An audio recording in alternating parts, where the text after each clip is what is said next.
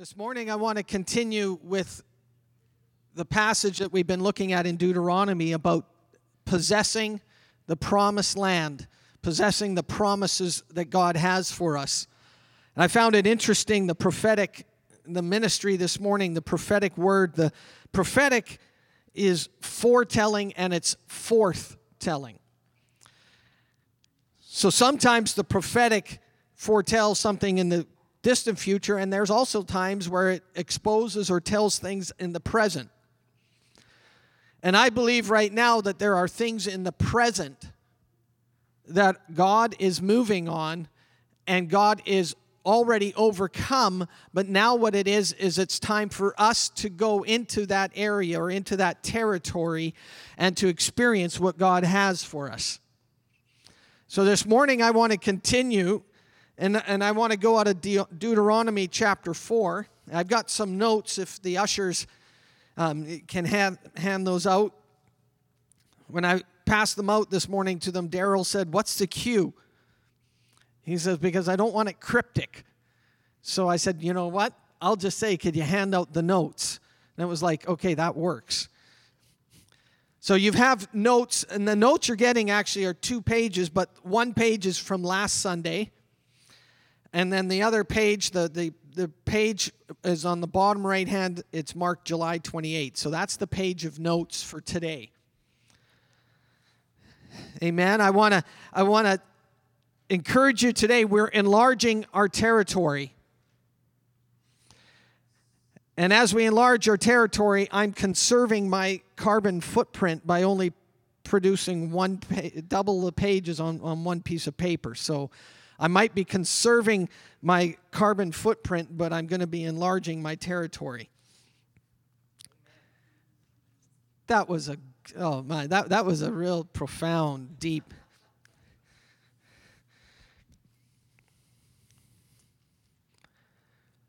I want to take a, a few minutes as we study this morning and as we hear the word of from the Lord to think about possessing the promises.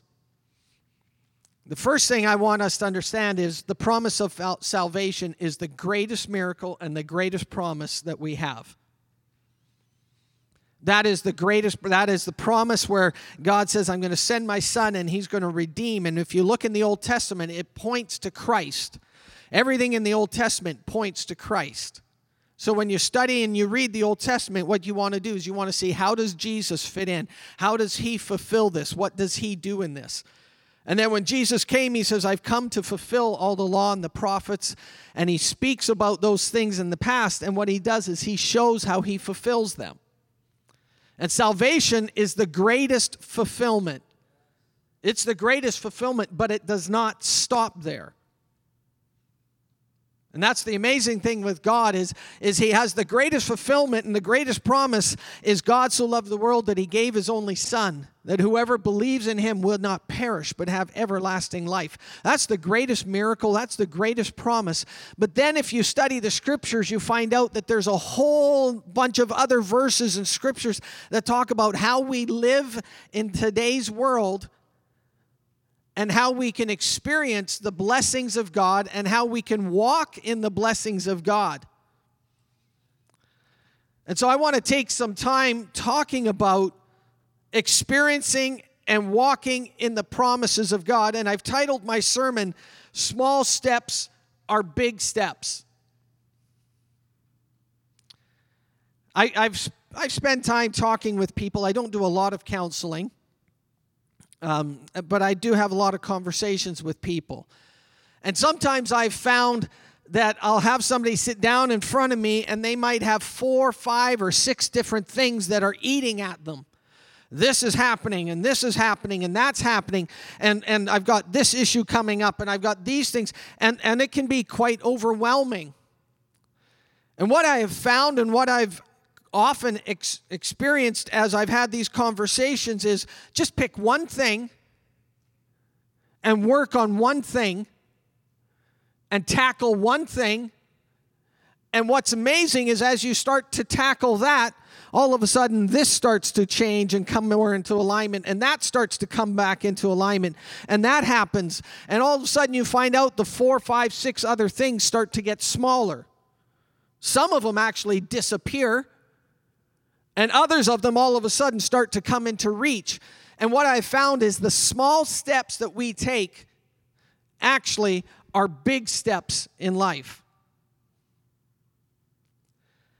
I've heard the expression, you've probably heard it too the overnight success that took 25 years to get there. We see something that happens the next morning, but we don't realize the 25 years that went into that overnight success. So I'm a huge fan of simple, small steps.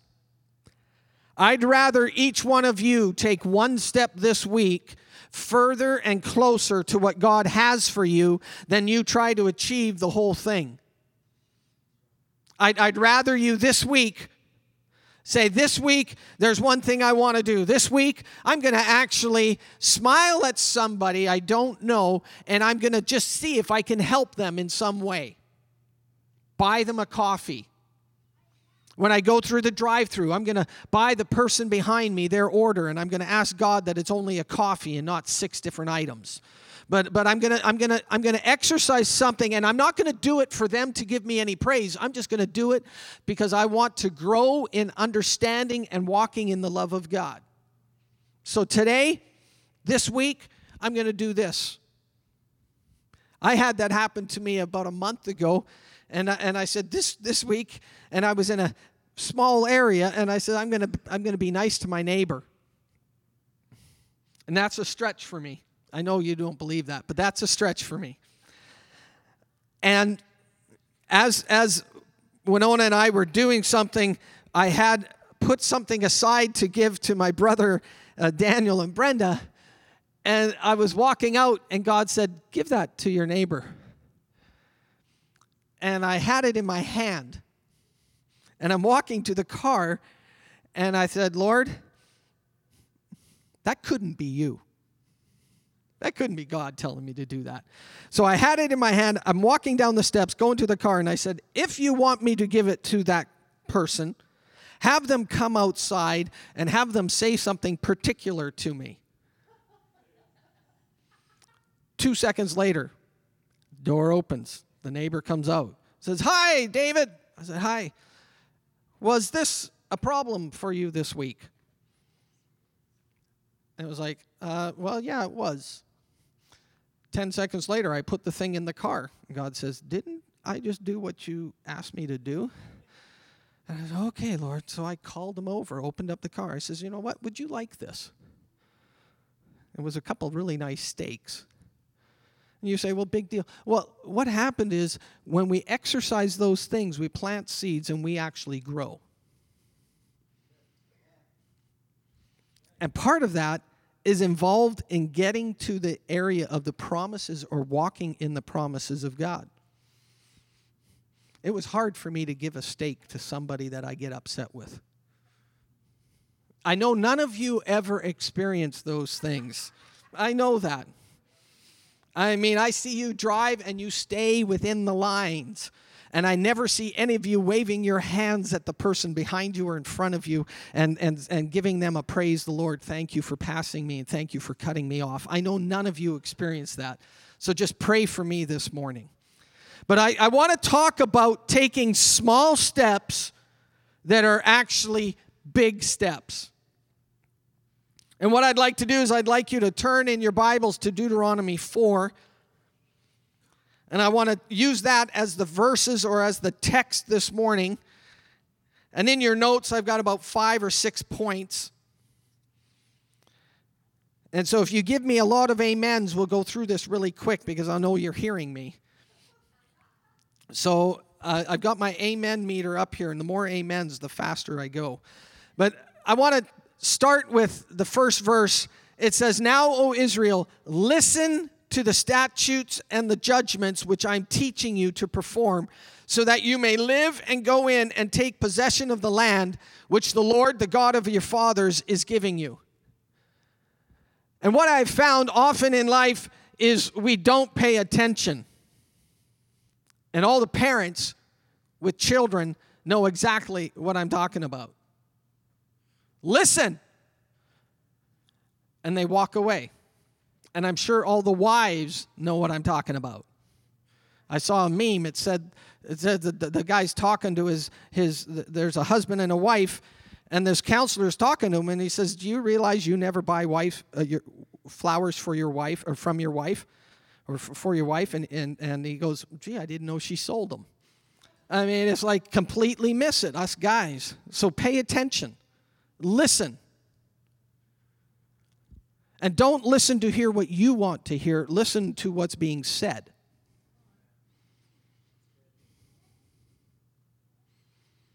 How many times do we listen and hear what we want to hear, and we don't hear what's actually being said? So, Moses here is getting the people ready to go into the promised land. He's getting them ready to enter into something that God spoke 450 or 460 years earlier to Abraham. And he says, I want you to walk around here, and everywhere your foot treads is going to be given you. And so this was something that was talked about in the children of Israel. They rehearsed it, they spoke of it. And now this was coming to pass. And actually, what you find out is they could actually see going where they were going. They could actually see the promised land. From when they left Egypt to get to the promised land was an 11 day journey, and it took them 40 years to get there. And before you laugh, how old are you? Come on. I'm over 40, I'm over 50. And there's still lessons I'm learning. So Moses brings them to the edge of the promised land, and he's not going into the promised land. God said, No, you're not. And so Moses is getting them ready. And what I want to instill with you as we're studying this passages in this book is God has for every single one of us here promises and things that you have been aching for, things that God has put inside of you. And I believe and I'm speaking prophetically, but I believe there's going to be an explosion of those things that you've dreamed of, those things that you've asked God for, that they're going to come and you're going to see some of the promises come right before you and you're going to hold them, you're going to touch them, you're going to see them. But what you do with them is extremely important. Sometimes success is more dangerous than failing. Sometimes having the success is more dangerous. I find it interesting when somebody's having a hard time, where do they go? They pray. I even hear on TV when there's been a disaster, our thoughts and our prayers are with these people. Media that doesn't follow God necessarily. All of a sudden, our thoughts and our prayers. Why? Because there's something bad happened, and we understand that, and we do pray for them. But I don't find very often they're doing really good. Let's pray for them because they're doing really good. But I would suggest to you when you're doing really good, that's when you really need to be staying connected to God. Because it is so easy, it is so easy to say, God, I've got this because I saw what I did last time and we forget what God has done. And the whole book of Deuteronomy is it's actually one of the titles for the De- Deuteronomy is the book of remembrance. We remember what God did when we didn't have everything, and we remember how He brought us out and He's bringing us in, and how He did this thing. He defeated this. He fed us for 40 years. My shoes didn't wear out. The enemies that were against us were defeated. All these things, and we remember those things so that when we go into the promises and we experience those things that are amazing, we don't forget what He did because you know what? He's the one that brought you there. So Moses is preparing them and he says, Listen. Then I want you to jump down to verse 5 and it says, See, I've taught you, this is Moses talking, statutes and judgments just as the Lord my God commanded me that you should do this or thus in the land where you're entering to possess it.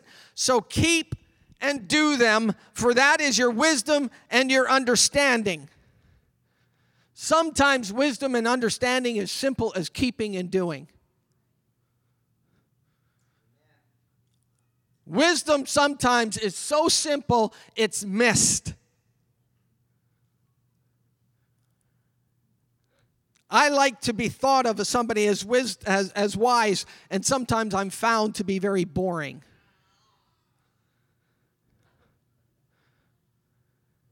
But do the simple things, keep and do them, because that's wisdom and understanding. And I have found people that grow and expand, and as they pursue things and their portfolios expand, their territories expand, their reach expands, their relationships expand. Sometimes I am amazed at how simple they do things because all they do is they just keep doing the same old thing day after day after day after day after day.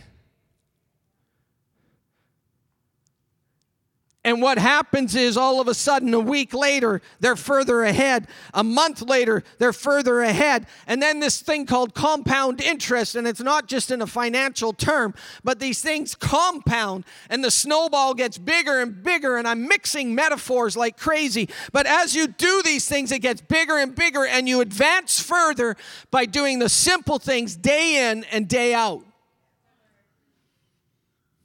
Small steps Small steps. I, I search and I search for the silver bullet and I haven't found it.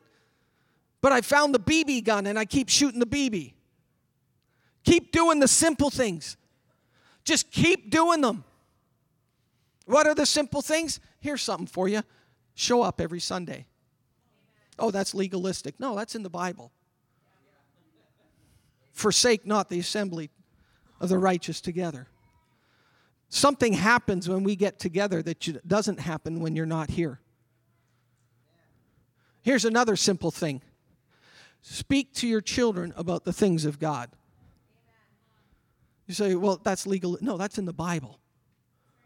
Here's another thing when God gives you a victory, when God gives you a promise, rehearse that and keep it going.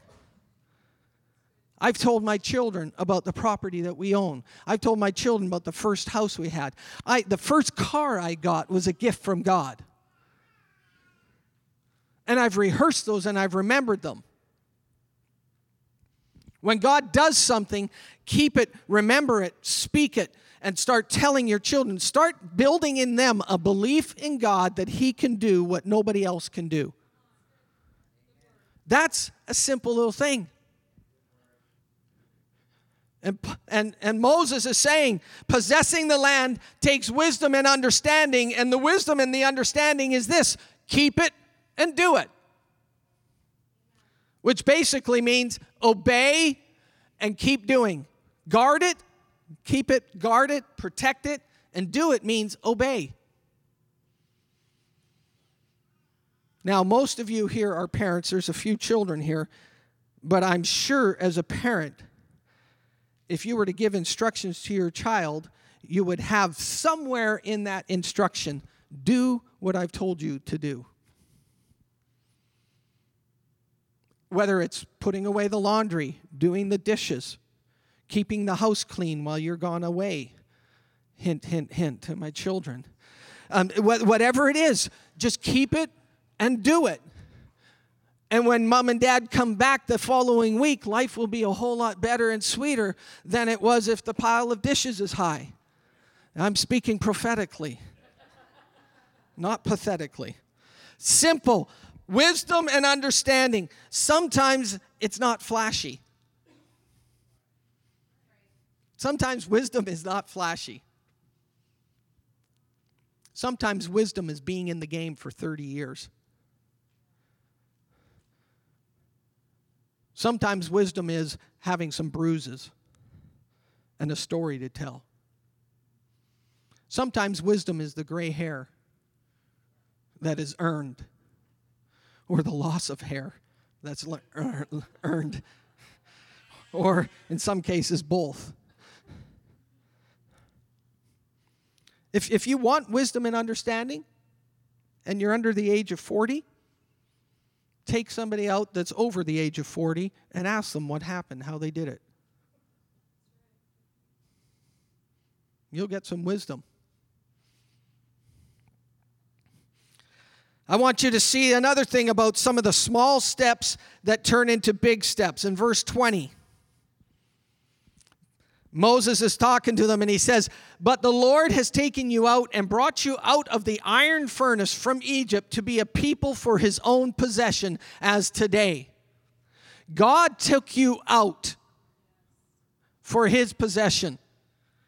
And symbolically, we can say is uh, Egypt was the world, and we speak that and we talk about that. It was the world. What I'd like to say is when God takes you and touches you, He takes you from the kingdom of darkness and He puts you in the kingdom of His dear Son.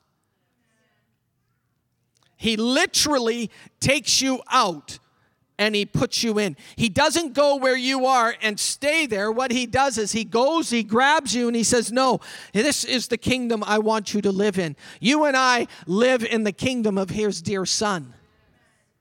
And he took you out. Why did he take you out? He took you out because he cared for you, and you actually are his possession.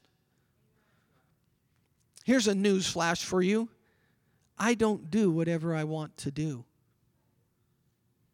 I do what the king tells me to do. And many, many, many times, that's not what I want to do, but I'm getting better. And I'm learning, you know what? Do unto others as I want them to do to me. That's what the king says. And I've learned as I do to somebody the way I want to be done to, it's a whole lot better than when I do to them what I want to do to them.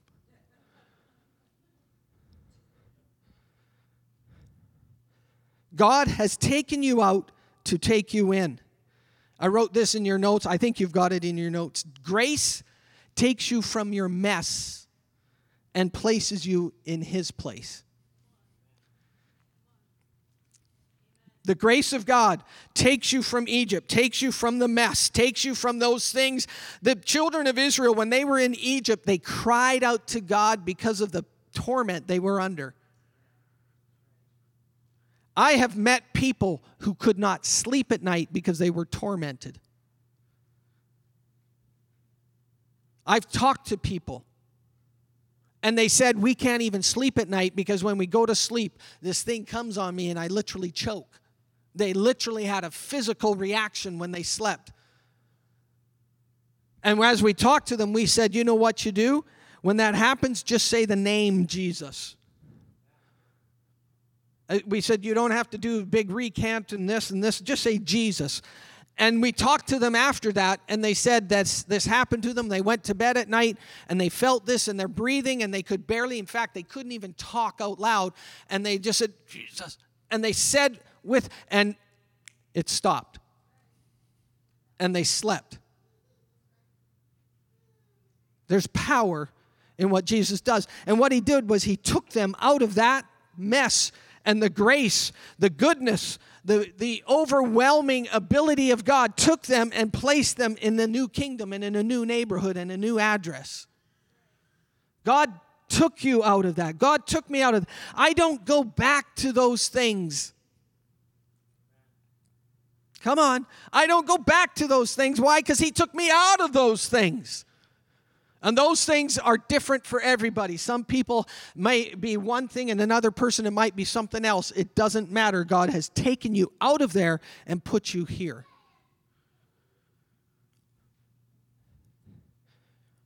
God has taken you out to take you in.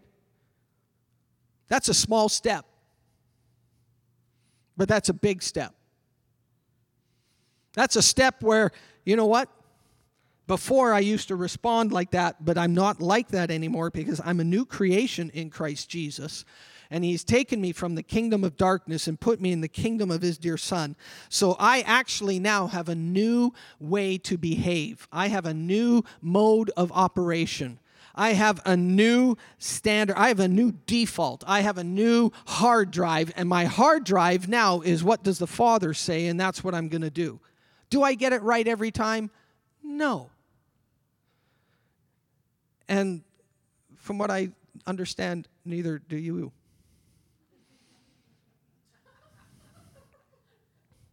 But he took us out. I don't live there. This is where I live. And God was telling the children of Israel, I'm taking you and I'm bringing you here. This is where I've got you. This is where I want you to live.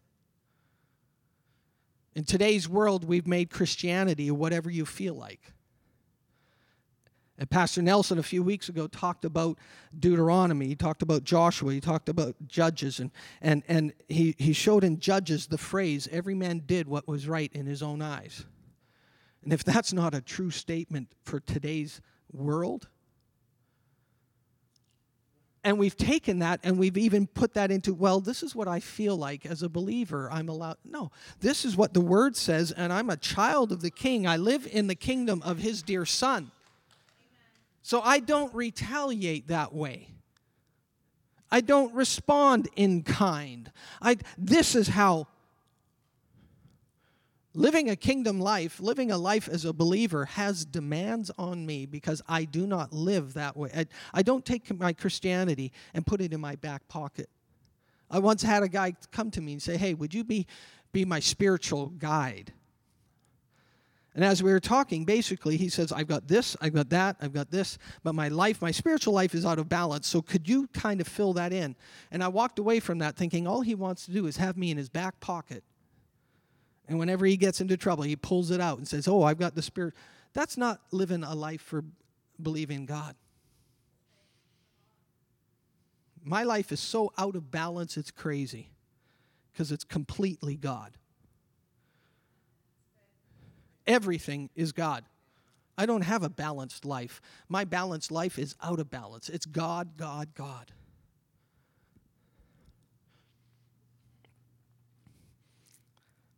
God takes you out to take you in. In verse 24, I love this verse. For your Lord your God is a consuming fire, a jealous God.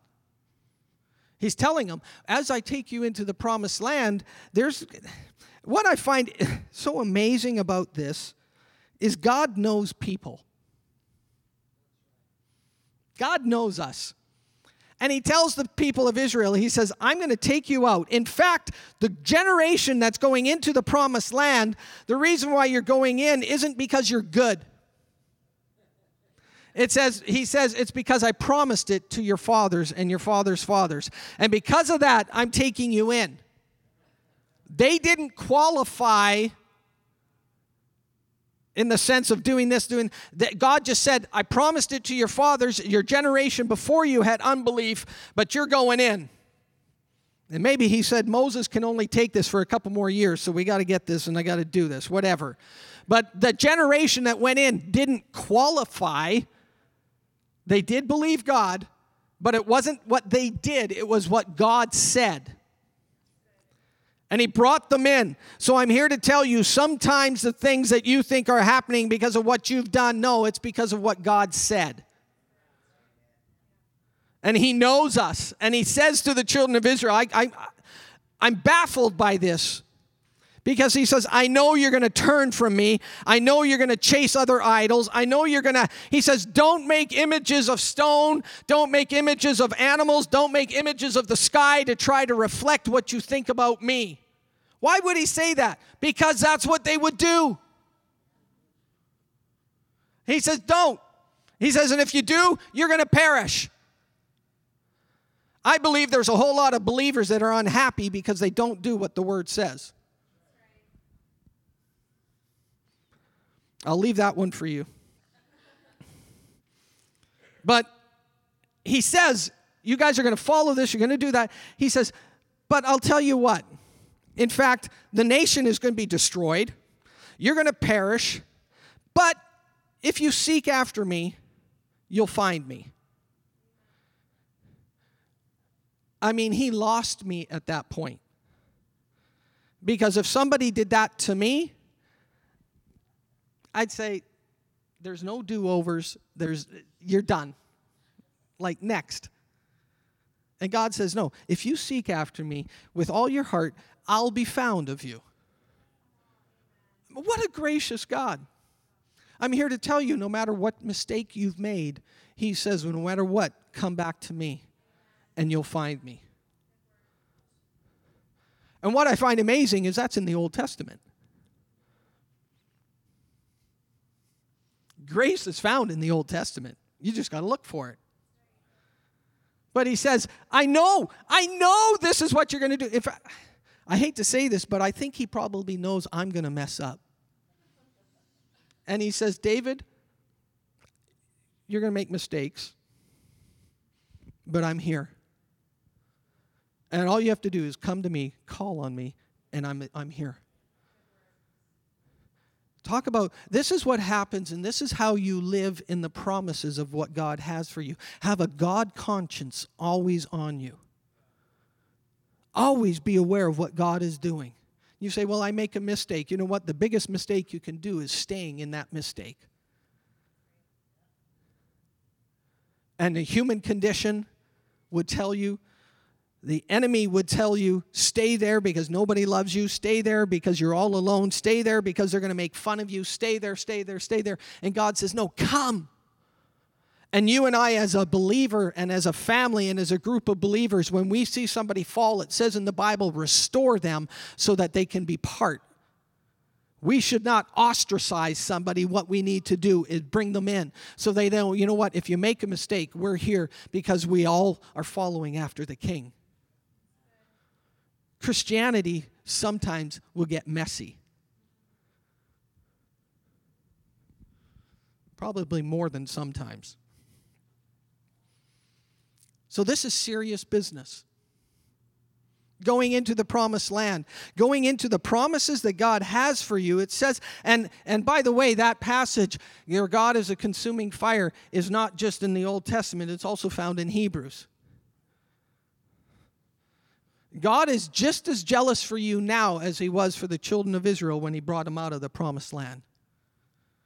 His level of jealousy, his level of commitment has not changed. He didn't look at the 2000 or the second millennium. And, er, actually, I guess we're in the third millennial, but I won't. He didn't look at the 2000s and go, you know what? Let's change it up. It's a progressive society. Let's change this. Let's they're all think no, he said, "No, I'm a consuming fire. I'm a jealous God and I want them completely." Now, I don't know about you, but I'm so thankful that I have a God that is so passionate for me that he doesn't change his mind. He's not fickle. What he says, he'll do. And it's just as in his seriousness, but his seriousness is so that you and I can enjoy the benefits of living a life that is beyond what anybody else could live. I've said this before, and i am going to keep saying it. You and I should have a life that puts a non believer's life to shame. And it's not that we parade around and say, oh, no. What it is, is just the goodness of God that dwells with us and on us because of the King of Kings. We should have a marked difference. And I'm going to even show you in this passage that Moses even tells them that. You have the Holy Spirit, you have an unfair advantage. You have somebody living inside of you that is not bound by time that knows the future from the beginning. He knows the path. Have you ever asked him, What would you do in this situation, Holy Spirit? What would you do in this situation, God? I've done that. I haven't done it enough, but I've done that. And I found sometimes his advice to me is different than what I would have done. And as I followed him, I have found it's gone better than the way I would have done it. Don't ask him for the lottery numbers. Don't ask him for that. He'll tell you to tithe first.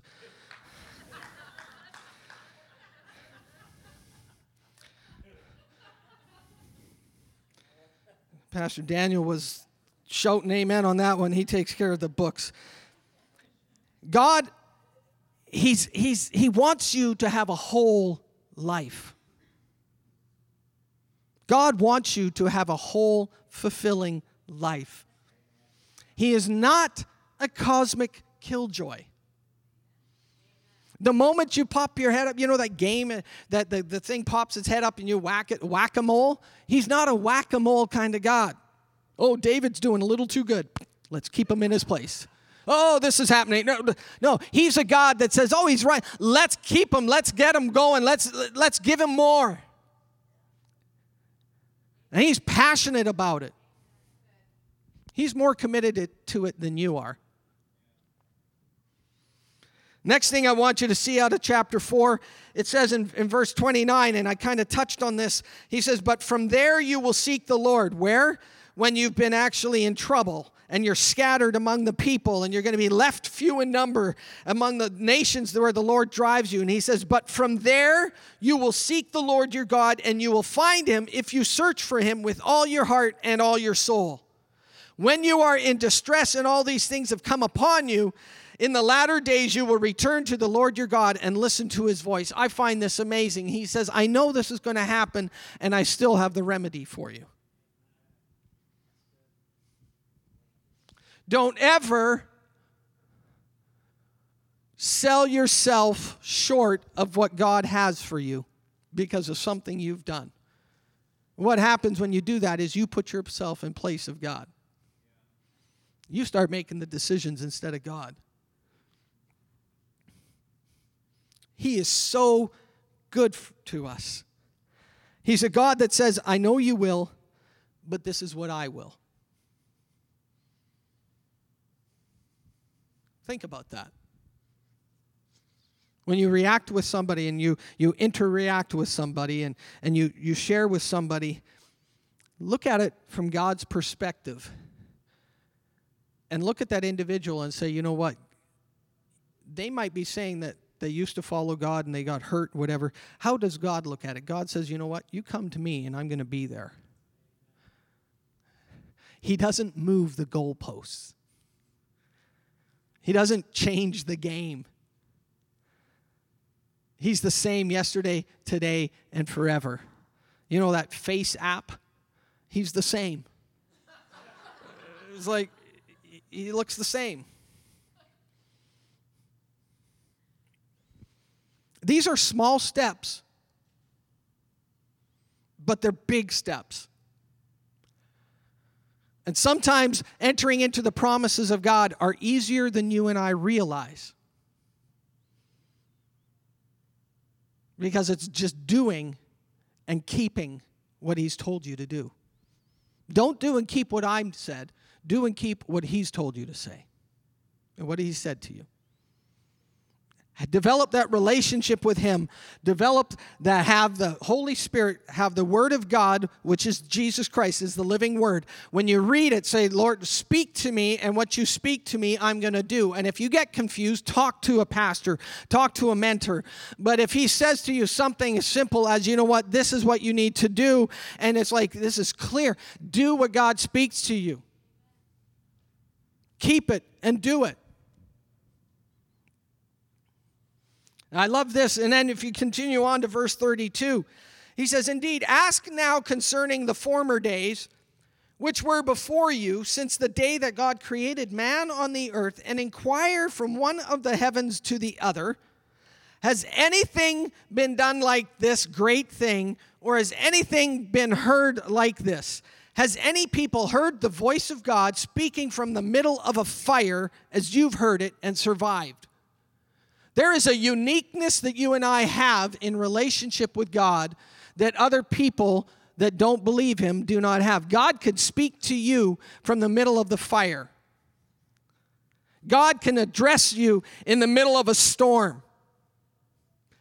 And what he's saying is, look at this. Does anybody else, can anybody else say this? No, nobody else can say this, but because of the relationship you have with the creator of all, he calls you in the moments when other people would let you go. He calls you and he pulls you. The moments when you've let go of him, he's still there and he says, Come back to me and I'll be here. And he says, Look, is there anybody else? Do you know of anything, of any story, of any situation where this has happened before? And the answer is no.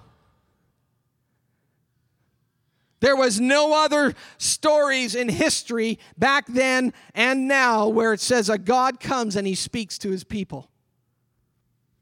No other religion has a living Savior.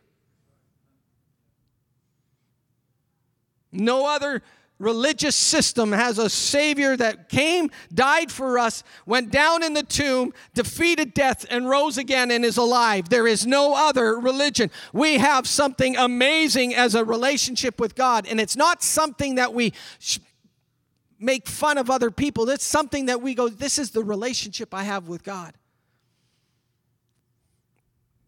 God speaking through Moses, and he says, Nobody else, has anybody else heard the voice of God speaking from the midst of the fire? Or has a God, small g, tried to go take for himself a nation from within another nation by trials, by signs, by wonders, by war, and by a mighty hand, by an outstretched arm, by great terrors, as the Lord your God did for you in Egypt before your eyes? Has there been any other system that takes somebody that's down and out and restores them and brings them into a new relationship and into the promises? There is nothing except God, our Savior.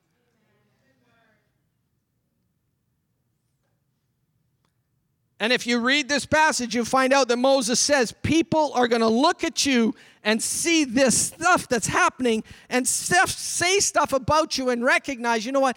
They've got something, nobody else, uh, all the other religions, all the other styles of faith, whatever you want to call them, all those other things, they stop here. But my God is alive, gives me hope, gives me a future, and He's here, and He's always here. And He says, No matter what you do, come back to me, and I'll be here. That's, that's living in the promises of God. Small steps are big steps.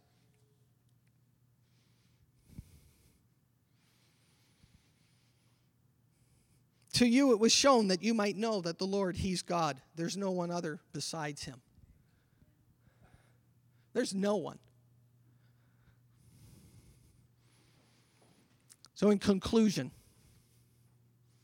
I have to have a strong conclusion. Include conclude, conclusion.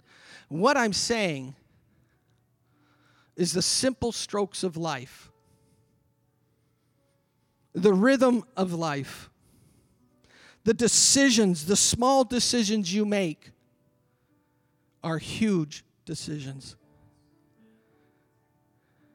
And it says that wisdom and understanding is just keeping and doing.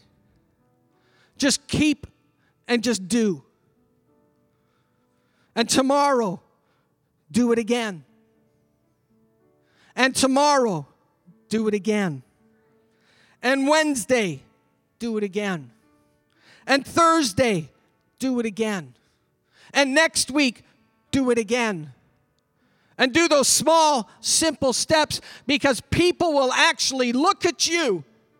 Read the passage in Deuteronomy 4. People will actually look at you and say, You are so wise. And you're going to go, What do you mean? All I do is the same old, same old, same old. And they're going to go, Yeah, but I can never seem to do that. I take one step and I get knocked backwards. I, I, I live with a, a constant battle in my mind. I have voices inside of me telling me I'm no good. I have a group of friends that just every time I try to get outside that, they pull me back in and they tell me I'm not doing what. Eh, and you can say, yeah, but there's a God who loves you, who sent his son to restore you, to take you from that, to put him, put you into his kingdom. It's the small simple steps that's wisdom and understanding. If you're crying for wisdom, look for the simple, simple, simple step and do it. Be a person of integrity. Oh, I want to get even with them. No, be a person of integrity. Even if you said it and now it comes and it bites you in the backside. Do it, be a person of integrity and say, No, I said this, this is what we'll do. Next time I'll do it differently, but I'm going to honor what I've said. That's a small step, but that's wisdom. Be a person that people look to and say, when he says it, he'll do it. Be a person that speaks the truth. People lie today so much they don't know the truth. Speak the truth. Be honest. Be real.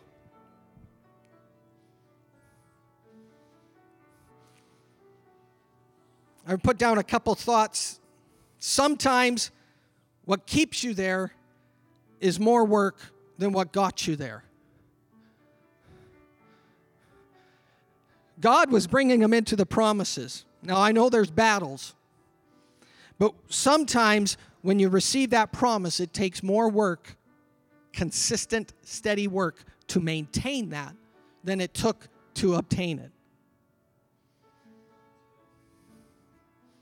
God can do miraculously. We heard it this morning. He goes before you, He's already won the battle. Watch this and see what He'll do. And God can provide for you a miraculous thing, a promotion or an advancement or this or that. And how you handle that is how you maintain it and how you steward what He's given you. Sometimes can be more work than you realize. But those simple, small steps can become big steps. And I wrote down one other thing I see out of this passage that you were never designed to fit in. You were never designed to fit in. You were designed to stand out. God took you and put you into a promised land. He designed it for you to be there.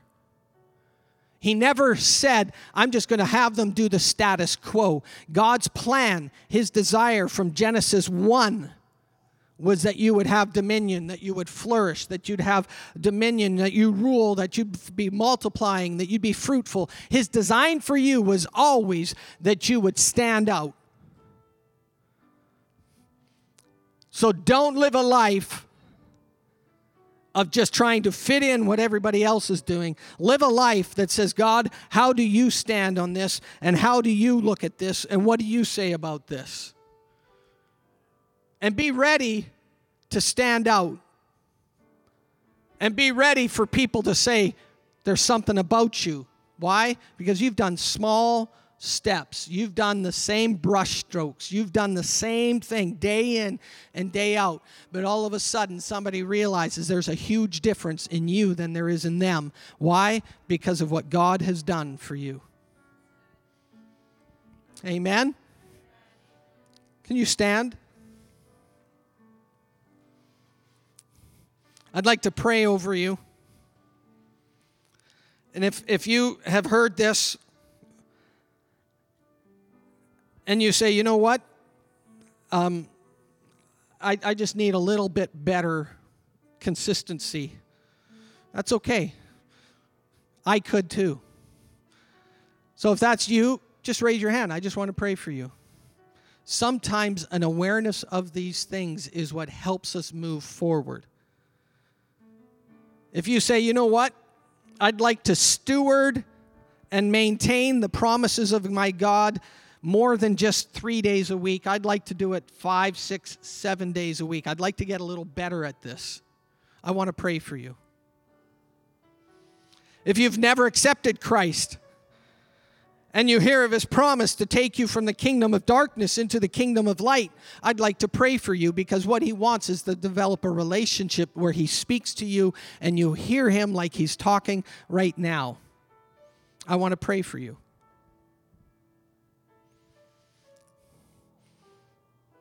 Father. Lord, we come in all different conditions. We come in all different situations. We come in all different packages. We've come in different vehicles. But we come to you. Lord, may we be a body of believers that as you open up these things in front of us and we start to walk into those things that we've dreamed of and we start to experience blessing that we didn't anticipate before and we start to see promotions and we start to see advancement and we start to see relationships restored and we start to see financial things gained and we start to see blessing after blessing may we be ones that keep and do what you have shown us and told us to do and Lord, I ask for the discipline of your Spirit to be with us, to remind us small steps. Small steps are actually big steps. I ask you, Lord, to touch everyone. Would you bless and keep? Lord, I speak a blessing over everyone here that your face your favor would shine on them.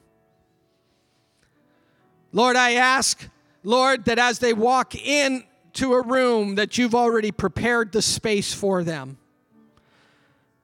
Lord, that they, when they sit down, they would be refreshed. When they lay their head on the pillow, that they would sleep well. Lord, I speak divine health. Lord, tumors to be gone.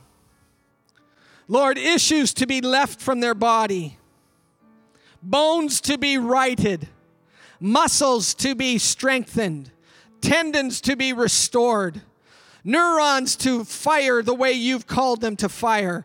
Why? Because we are a people that carries your name and that you said that you've died for that for us.